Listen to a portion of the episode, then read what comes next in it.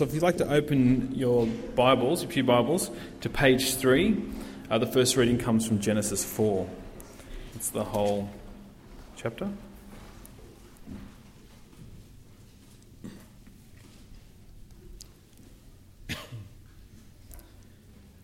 Adam lay with his wife Eve, and she became pregnant and gave birth to Cain. She said, With the help of the Lord, I have brought forth a man. Later, she gave birth to his brother Abel. Now, Abel kept flocks, and Cain worked the soil. In the course of time, Cain brought some of the fruits of the soil as an offering to the Lord. But Abel brought fat portions from some of the firstborn of his flock. The Lord looked with favour on Abel and his offering, but on Cain and his offering he did not look with favour. So Cain was very angry, and his face was downcast. Then the Lord said to Cain, Why are you angry? Why is your face downcast? If you do what is right, will you not be accepted? But if you do not do what is right, sin is crouching at your door. It desires to have you, but you must master it. Now Cain said to his brother Abel, Let's go out to the field. And while they were in the field, Cain attacked his brother Abel and killed him. Then the Lord said to Cain, Where is your brother Abel? I don't know, he replied. Am I my brother's keeper? The Lord said, What have you done? Listen, your, your brother's blood cries out to me from the ground. Now you are under a curse and driven from the ground, which opens its mouth to receive your brother's blood from your hand. When you work the ground, it will no longer yield its crop for you. You will be a restless wanderer on the earth. Cain said to the Lord, My punishment is more than I can bear. Today you are driving me from the land, and I will be hidden from your presence. I will be a restless wanderer on the earth, and whoever finds me will kill me. But the Lord said to him, Not so. If anyone kills Cain, he will suffer vengeance seven times over. Then the Lord put a mark on Cain, so that no one who found him would kill him. So Cain went out from the Lord's presence and lived in the land of Nod, east of Eden. Cain lay with his wife, and she became pregnant and gave birth to Enoch. Cain was then building a city, and he named it after his son Enoch. To Enoch was born Irad, and Irad was the father of Mehujael, and Mehujael was the father of Methushael, and Methushael was the father of Lamech. Lamech married two women, one named Adah and the other named Zillah. Adah gave birth to Jabal. He was the father of those who live in tents and raise livestock. His brother's name was Jubal. He was the father of all who play the harp and flute. Zillah also had a son, Tubal-Cain who forged all kinds of tools out of bronze and iron. Tubal-Cain's sister was Na-. Lamech said to his wives, Adah and Zillah, listen to me. Wives of Lamech, hear my words. I have killed a man for wounding me, a young man for injuring me. If, Ca- if Cain is avenged seven times, then Lamech seventy seven times. Adam lay with his wife again, and she gave birth to a son and named him Seth, saying, God has granted me another child in place of Abel, since Cain killed him. Seth also had a son, and he named him Enosh. At that time, men began to call on the name of the Lord. New Testament uh, reading comes from Hebrews 12, uh, verses 14 to 24, which is on page 853 of the Pew Bibles. Hebrews 12, 14 to 24.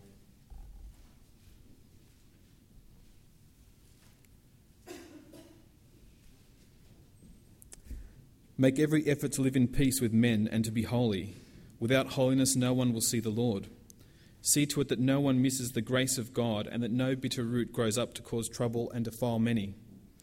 See that no one is sexually immoral or is godless like Esau, who for a single meal sold his inheritance rights as the oldest son. Afterward, as you know, when he wanted to inherit the blessing, he was rejected. He could not bring about he could bring about no change of mind though he sought the blessing with tears.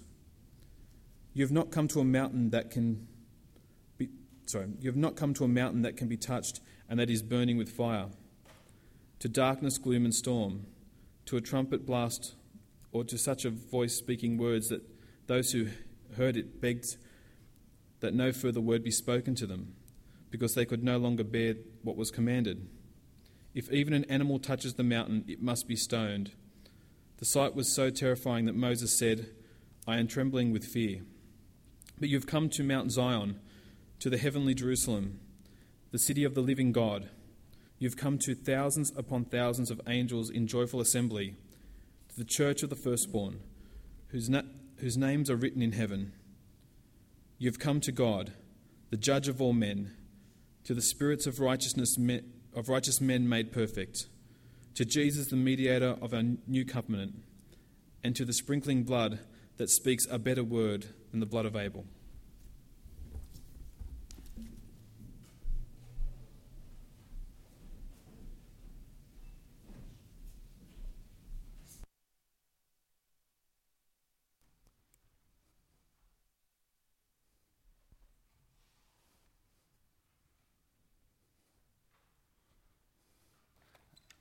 Can everyone hear me? Great. Uh, hi, everyone. My name's Dave. I'm sure I've met most of you before, but I'm a student minister here at church, and it's a, it's a great privilege to come and preach to you from God's Word. It'd be, um, I think, beneficial for you if you kept your Bibles open to Genesis chapter 4. Um, so why don't you um, keep that open? Uh, flick back from Hebrews if you haven't got it there already, and I'll, uh, I'll pray, and we'll get into it. Our Father in heaven, we do just give you such great thanks for your word. Um, you are worthy of our praise, as we've already sung. Um, we thank you so much for gathering us in this room and for the people in this room. And we pray now that as you speak to us, um, that the words of my mouth and the meditations of all of our hearts might be pleasing to you. O Lord, our rock and our Redeemer. Amen. Well, uh, many of you um, will know that great story and love it, like I do. That story of G.K. Chesterton. Um, you know the guy who was invited by a newspaper called The Times to uh, write, along with a number of eminent authors, on the topic of what is wrong with the world. And you know the story. He writes this, this brief response. He just says, Dear sirs, what's wrong with the world today? He says, I am. Respectfully yours, G.K. Chesterton. I love it. If you haven't heard it before, it's, it's good, isn't it? If you have heard it before, it's, it's punchy. Uh, Paul sort of started the sermon last week by saying pretty much the same thing. Not quite so punchy, though. Basically, the, the story so far in Genesis has been God has created this beautiful creation. And in Genesis, what is the problem with the world? The Bible calls the problem sin. But I think G.K. Chesterton, he has, like, his answer is, is really compelling. It's not only punchy, but it doesn't locate the problem out there. The problem isn't a political party it isn't another country. It isn't a group of terrorists. The problem with the world isn't a subculture of, of people. It's everywhere and it's in all people. Um, Arthur Solzhenitsyn uh, wrote a number of years ago the reality after reflecting on so many of the troubles that he experienced in his world. He was locked up in prison, he served in the Second World War, he served in a concentration camp, and he came to realize, he writes, that the line between good, of, between good and evil doesn't, doesn't sort of cross between countries or different political parties. It goes right between the hearts, right through the hearts of every single one of us. It's a punchy description to say, I am the problem of, the, of, of this world, really. But it's also personal. So the problem is me. The problem is not a part of me that doesn't really belong to me. It's not evil actions that really I sort of can't associate with myself. It's me. I can't escape the fact that the problem is me. And I think this truth, this truth about the world, this truth about all of humanity, this problem that the Bible calls sin, this is what we need to set up as the problem. This is what we need to instill as the problem and the enemy in our lives sin. It's, a, it's an awkward word. It, uh, what other word can bring at the same time? How, how, can be, how, how can a word at the same time be used so trivially by gossip magazines to talk about you know, people's misdemeanors, but at the same time uh, be used by people to sort of judge them, to really place the heat on someone when they've done something wrong? Uh, it's this word that is used in different, different ways, but it speaks a truth that we need to face. And this is the problem that we, that we need to face that our problems in this world are crucially linked to our own sin, the sin that we own that is part of ourselves. Now, I want to read something from John Piper, uh, a pastor in America. You might have heard of him. And he said recently, in this quote, oh, he didn't say it, he wrote it. Let me just read to you this. It's, it's a fairly longish quote, but I think it's worth it. As I look across the Christian landscape, I think it is fair to say concerning sin, and he said, and he quotes Jeremiah, they have healed the wound of my people too lightly. I take this to refer to leaders who should be helping the church know and feel the seriousness of indwelling sin and how to fight and kill it. Instead, the depth, the complexity, the ugliness, and the danger of sin in professing Christians is either minimized because we are already justified, or it's psychologized as a symptom to woundedness rather than corruption. And this is a tragically light healing. He goes on I call it a tragedy because by making life easier for ourselves in minimizing the nature and seriousness of sin, we become greater victims of it. We are, in fact, not healing ourselves because most of the miseries that people report in their lives are not owing to the diseases but the symptoms. They feel a general malaise and they don't know why. Their marriages are at a breaking point. They feel weak in their spiritual witness and devotion. Their workplace is embittered. Their church is tense with unrest. Their fuse is short with their children. They report these miseries as if they were the disease. They want the symptoms removed. How many of our troubles, if we were to think about it, if we were to really sit and take stock, how many of our troubles, our perceived failures, our anxieties, our conflicts find their root in sin? We need to make this connection between our troubles and the problem in the world. Our great enemy, the enemy that we need to fear and do battle with daily, is the enemy that lives inside of us. And it's a sin that we can't take lightly. So, what we're going to do now is uh, step through this passage in Galatians 4, and we're going to look through this, this passage on Cain and Abel, which I think speaks a profound message to the concept of sin. I can't think of another passage that speaks more vividly. Um, it's, it's truly remarkable. Um, we've got four points to look at it uh, the sin conspiracy, the sin ultimatum, the sin supremacy, and the God identity. I got kind of caught up in the Jason Bourne theme, so I'm a bit of a tragic. Sorry about that. Hope you can cope with me. Uh, we saw last week, anyway, if we're going to start with the sin conspiracy uh, in chapter 3, and it really is the defining moment. It's where God's good creation starts turning pear shaped. Not only with the humanity, of course, we see uh, humans and humans break, uh, break down in relationship, we see uh, God and uh, humans break in relationship, and we see the world and humans break down in relationship. And you've got to sort of wonder what is life like now that uh, mankind, Adam and Eve, don't live in the garden anymore. Um, now that they've sort of been separated from God's blessings, what's life like? And as we look um, in the first couple of verses, we see actually life isn't too bad. Life isn't too bad. Um, back in chapter 1, God had purposes for humanity. Um, what was it? In chapter 1, verse 28, to be fruitful and increase in number, to fill the earth and subdue it. And what do you know? In the first few verses here in chapter 4, it's precisely what happens. They are fruitful and they increase in number. God gives Adam a helping start, of course, he can't do it by himself. But after that, he gets onto it and he has two kids, Cain and Abel. Um, so, what are they doing? They're multiplying and filling the earth. Um, Cain and Abel grow up a bit, of course, so we're looking at this passage in a bit of a time lapse camera. We're getting snapshots as they grow up. And we see that they begin to subdue the earth. You can see them there. Uh, Abel uh, keeps the flocks, they're country boys. Uh, Cain looks after the stock, the soil, rather. And here they are. They're doing what God wanted humanity to do. They're, they're filling the earth, they're, sub, they're filling the earth, they're increasing in number, and they're subduing it. Uh, next, we see in verses 3 and 4 that uh,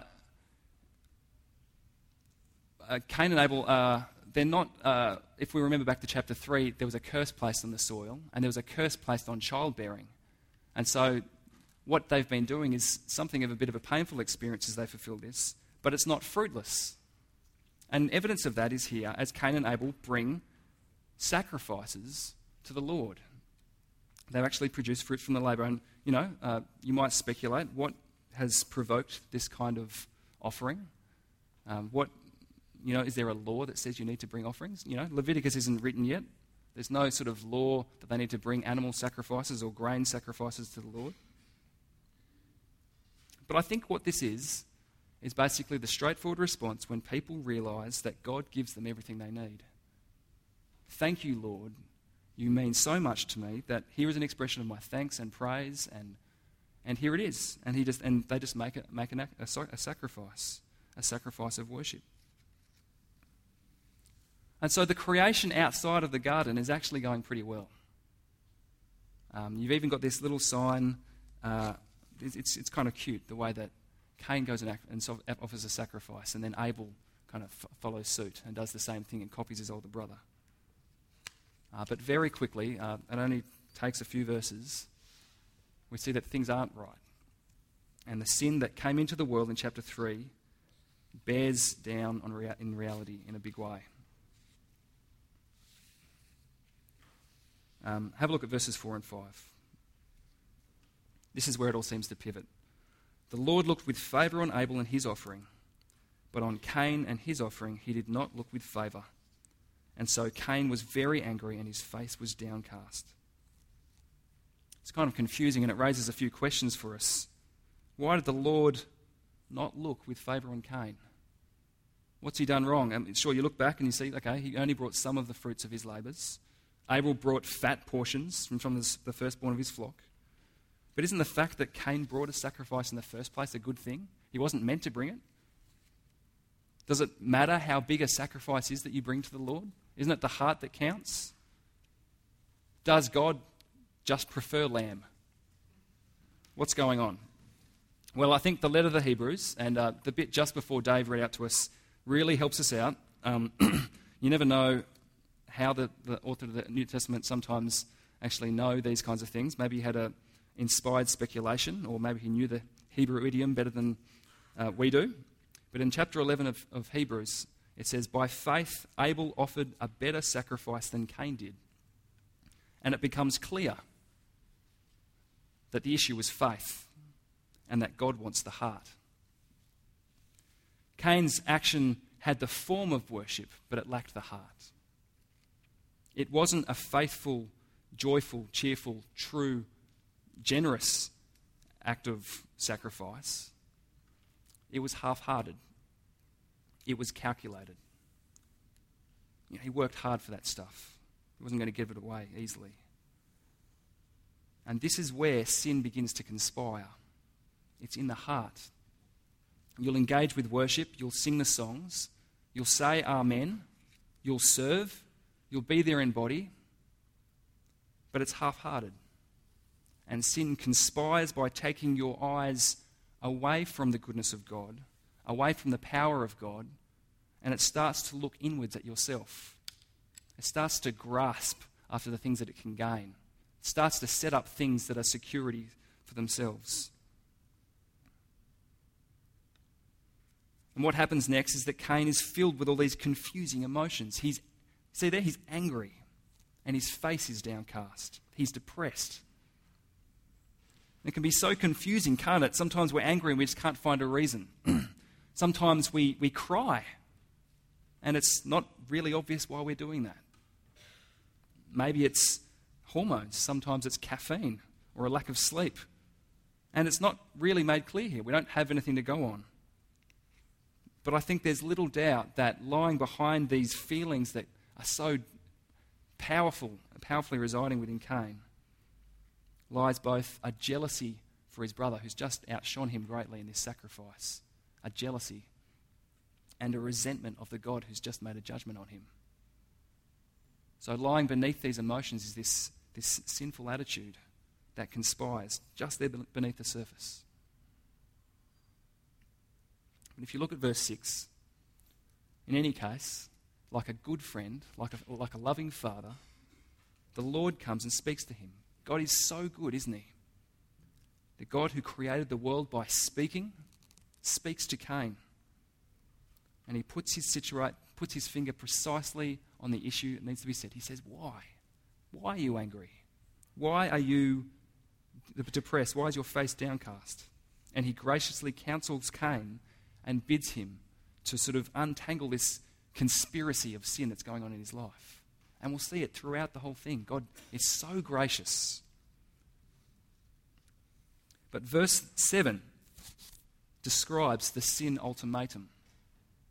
And after counseling him, or in, as part of his counseling, uh, God gives what I think is probably the most vivid description of sin in the Bible. I can't think of another one. But have a look, have a look at verse 7. If you do what is right, will you not be accepted? But if you do not do what is right, sin is crouching at the door. It desires to have you, but you must master it. And I think there's three things to notice here. First, you can see that sin is the result of a choice to do or not do what is right. It isn't something that you can blame on your genetic makeup. It isn't a guilt that you inherit from your parents. It's not a sickness or a condition. It's not a cocktail of all of your previous experiences that somehow determine what you do. Now, in the end, in all of the confusion of this, sin is an action performed by us that we're responsible for. Second, notice the metaphor that God uses. Sin is crouching at your, your door and it desires to have you. He pictures this battle with sin that's going on inside of Cain as like a battle with a wild animal, like a lion, a ravenous, predatory animal, crouching at the door, hiding there, licking its lips, waiting to come and have a feed, to catch him by surprise. It's a really rich, powerful metaphor. You know, it talks about sin as, as both dangerous and we'll see just the danger and the destructive nature of sin in a little while as we see that what happens to Cain in the future. And, and sadly and tragically, we see Cain, Cain's downfall. But we also see this, this image creates this amazing insight into the way that sin is hidden. Sin hides behind our excuses. You say something rude or offensive to someone, and you excuse yourself by saying, Oh, it's just feeling a little emotional. You're grumpy and you say, Oh, it's just been a tough week. You have one or two too many drinks and you say, Oh, but I've just been so stressed this week. You're withdrawn. You're bad tempered. You speak to someone with even the slightest hint of malice. And you excuse yourself by saying, Oh, I'm just so tired at the moment. Can you see the way that sin hides behind our excuses as though we're you know, excuses that sort of remove us from our responsibility. We can even create a positive spin on sin without realizing it. Hurting someone's feelings hides itself as humor. Gossiping hides behind the expression of your concern for someone. Happens all too often. Holding a grudge hides behind a moral outrage. Workaholism hides behind having attention to detail. Materialism hides behind taking care of ourselves. An obsession with your good looks hides itself itself behind good grooming. Can you see how easily we hide these things? Or this sin kind of just hides just beneath the surface, just out of mind sight, just so that we can't see that it's down there. But sin is a choice, and it's hidden. And the third thing to notice that God's in God's ultimatum to Cain is he says, You must master it. There's an imperative that God puts on it. This dangerous beast that lies within you, Cain, you need to master it. Just like Adam was, was commanded by God to master or subdue all of the beasts, all of the animals in the world. So uh, Cain is, is sort of commanded to do to look after, or not look after, but subdue this one animal, just one.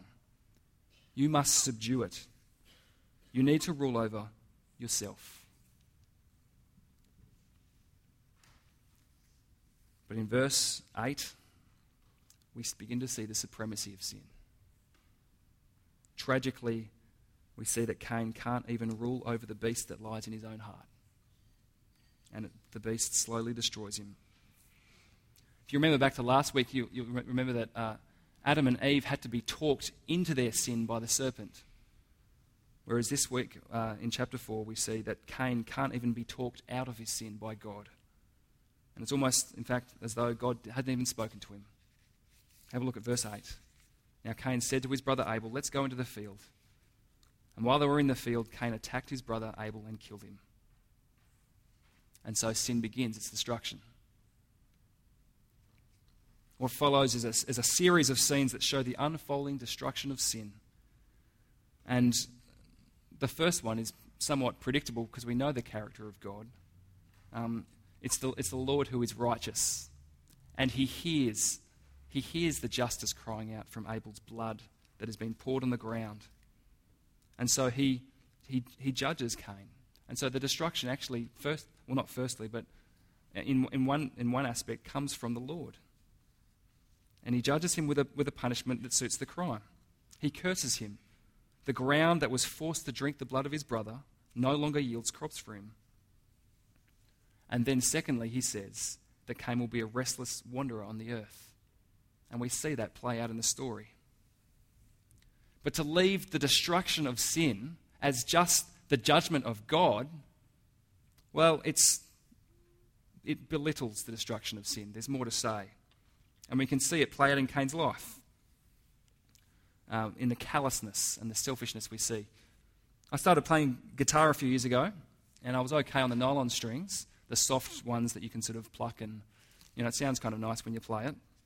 But as soon as you start playing a steel string guitar, it starts killing. Does anyone know what I'm talking about?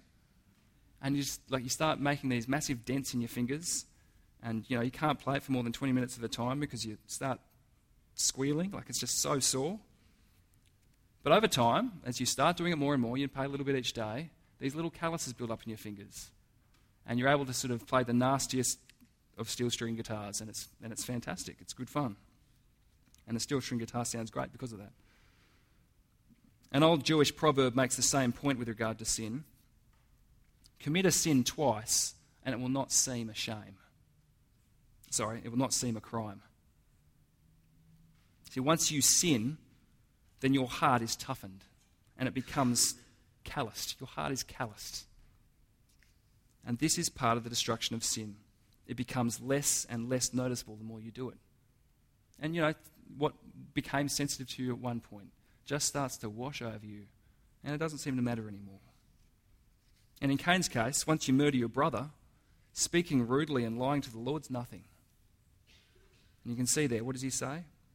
The Lord says, Where's your brother Abel? I don't know. Am I my brother's keeper? He knows exactly where it is. And yes, he is his brother's keeper. So calloused. And listen to Cain's response to his punishment after God issues his punishment. What does he say? Oh, what have I done? Abel, my, my little brother. No, he doesn't say that. Oh, Lord, I'm, I'm so sorry for the grief that I've caused you. No. He complains. He complains. His, his mind is just self centered. My punishment is more than I can bear. And so his concerns remain exactly where they have been all along on himself. And sin is destroying him by making him selfish, turning his eyes away from the glories of God and the place where his eyes should have been as he sacrificed, and continually focusing them on himself. It destroys him. And ultimately, Cain gets what he wants. And God's punishment, as he's a, a restless wanderer on the earth, is exactly what he wants. And it, and it so, uh, so well describes people in our world, doesn't it? People who want freedom from themselves, freedom from their brothers and sisters, freedom from their God, freedom from their responsibilities. And so many of our people, people gain these freedoms and what better description of them is there than restless wanderer? So the character of sin is seen. Uh, a little sort of Jason Bourne identity uh, slideshow, I guess, is finished as we've seen uh, sin conspire as it grows in the heart, as the, as the, um, as the sin ultimatum is, is called upon Cain and as the sin supremacy is made real in his life, and it just destroys him. If we had more time, we'd go and see just the arrogance that's shown on the generations that follow in Cain's line and Lamech, who just strives to be like God, and sin has expressed itself further. Ah, it's depressing. But there's another character in this story that we haven't paid due attention to. And he's there in every scene, and it's God. Um, over the last few weeks, we've looked at Genesis and we've seen just how wonderful God is, just how good He is in creating this beautiful world. And this week, well, it's no exception. The God who brought the planets and the sun and the moon helps Eve to bring a, son into the world. You see there in verse 1, it was the Lord who helped her. The God who simply speaks and there's light and air and mountains and oceans, so graciously counsels Cain all the way through, despite the fact that he didn't sin. He never wrote him off. His judgment hurt Cain, but it was never without love, it was never unfair. And in the end, he would never completely forsake Cain. But ironically, he becomes Cain's keeper in a way that Cain was never a keeper for his brother. And in the end, you see, as you read the rest of chapter 4, he blessed his family with, with children and with cities and with all sorts of uh, you know, music and livestock and engineering. And look at the end there in verse 25 and 26. God continues to graciously provide. He provides Eve with a son to replace the one she lost, and in His grace, this new family begins to call on the name of the Lord. See, part of the reason for this story is that it, the reason that it's in the Bible is that it forms part of the bigger story of Genesis the unfolding of God's plans to bless the world despite the failure of humanity, despite the reality of sin in the world. And so, you know, God is yet to show the full extent of his love and blessing, and humanity is yet to show the full extent of its, of its evil and sin. But the beginnings of the story are paved here. The climax, of course, is yet to come, where the son of Adam comes and defeats this beast he defeats, he masters temptation and, and rules over the beast called sin. Like Abel, his brothers kill him. And like Abel, his blood that is shed cries out. I'm not sure if you picked up the reference to Abel in our, our Bible reading before that Dave read out before, uh, but it makes a profound statement about Jesus. Um, after ex- sort of exhorting or urging his readers to be holy, he comforts them. And so you've not come to a mountain that can be touched, that is burning with fire, to darkness, gloom, or storm. That's not the kind of God you've come to. You have come to Mount Zion. You have come to Jerusalem, as the sitting of the living God. You have come to Jesus, the mediator of a new covenant, and to the sprinkled blood that speaks a better word than the blood of Abel. While Abel's blood cried for justice, Jesus' blood shed on the cross, shed in the place of sinners who are joined to him by faith, his blood speaks a better word. It says mercy. This is the bigger picture that this story makes a part of, forms a part of. The wonderful gospel of Jesus, the old, old story. If this isn't a story that you know and love, then please talk to someone about it tonight. Get to know it. Um, read about it in the scriptures. It is a good story. But another reason for this story is that it forms a, a really stern warning for us about the seriousness of sin. We know the forgiveness of the Lord. Uh, we know it if we're Christians. We know the forgiveness of the Lord. But the danger of the church is that we don't take our enemy seriously. That this sin will just hover beneath the surface and pick away at us and cause troubles that we're not even aware are caused by sin. And we need to let these reflections penetrate into our lives. I think there's two things that we need to do. We need to recognize the gravity of sin, and we need to recognize the glory of God. And then we need to recognize the gravity of sin and recognize the glory of God. And we need to keep doing that over and over again. Weekly, we need to do it daily. This needs to be a, so much a part of our life that it just is just who we are. This is just what we do now. This is what we do because we're Christians. Consider the ways that sin is hidden.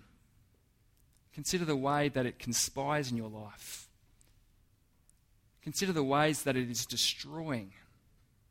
Consider the ways that it is so selfish and inward turned. Consider the ways that your hearts have become calloused.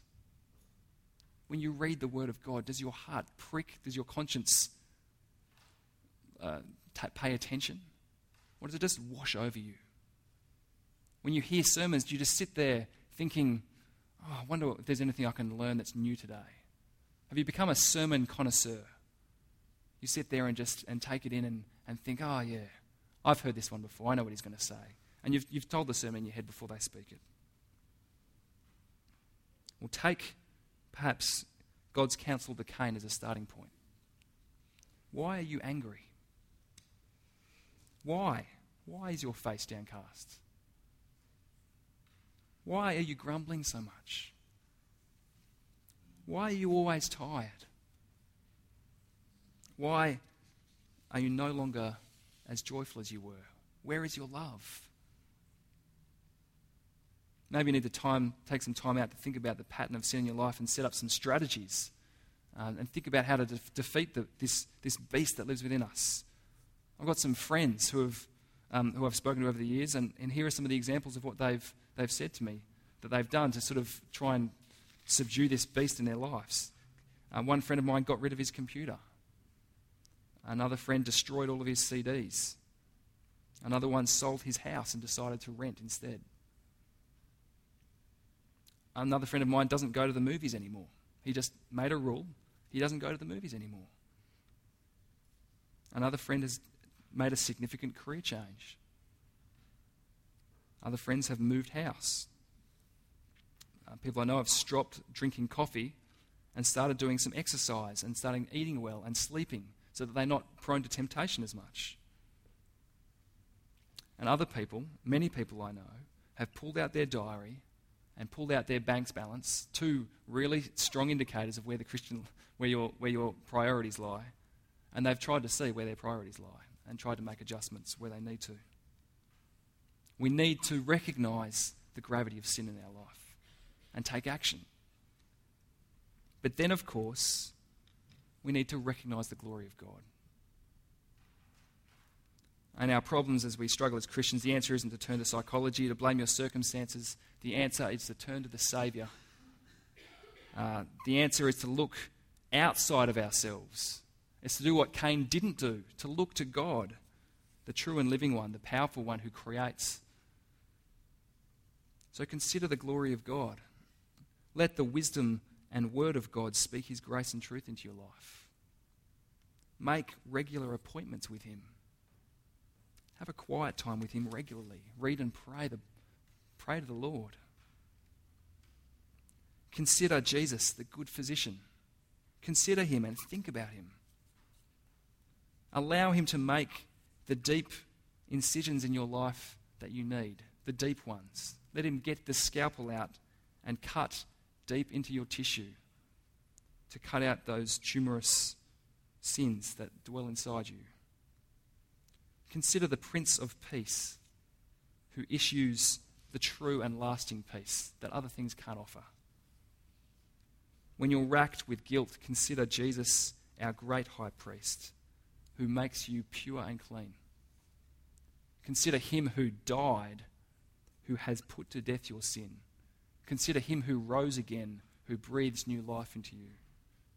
Consider Jesus the King, the Lord, the Messiah, and let him reign in your heart. Consider Jesus the Good Shepherd who guides you in paths of righteousness for his namesake. Let's pray.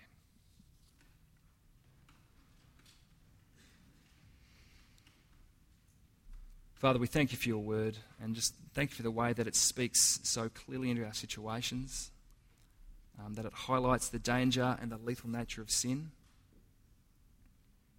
And we just want to ask that you would bring the, the importance and the danger uh, of this sin to our attention. Um, we pray that you'd give us the strength and the courage to make changes in our life where it's necessary. And Father, we pray by your grace that you would grant us a love for you in our hearts and that you would work in us powerfully by your Spirit to bring healing for your great name's sake. Amen.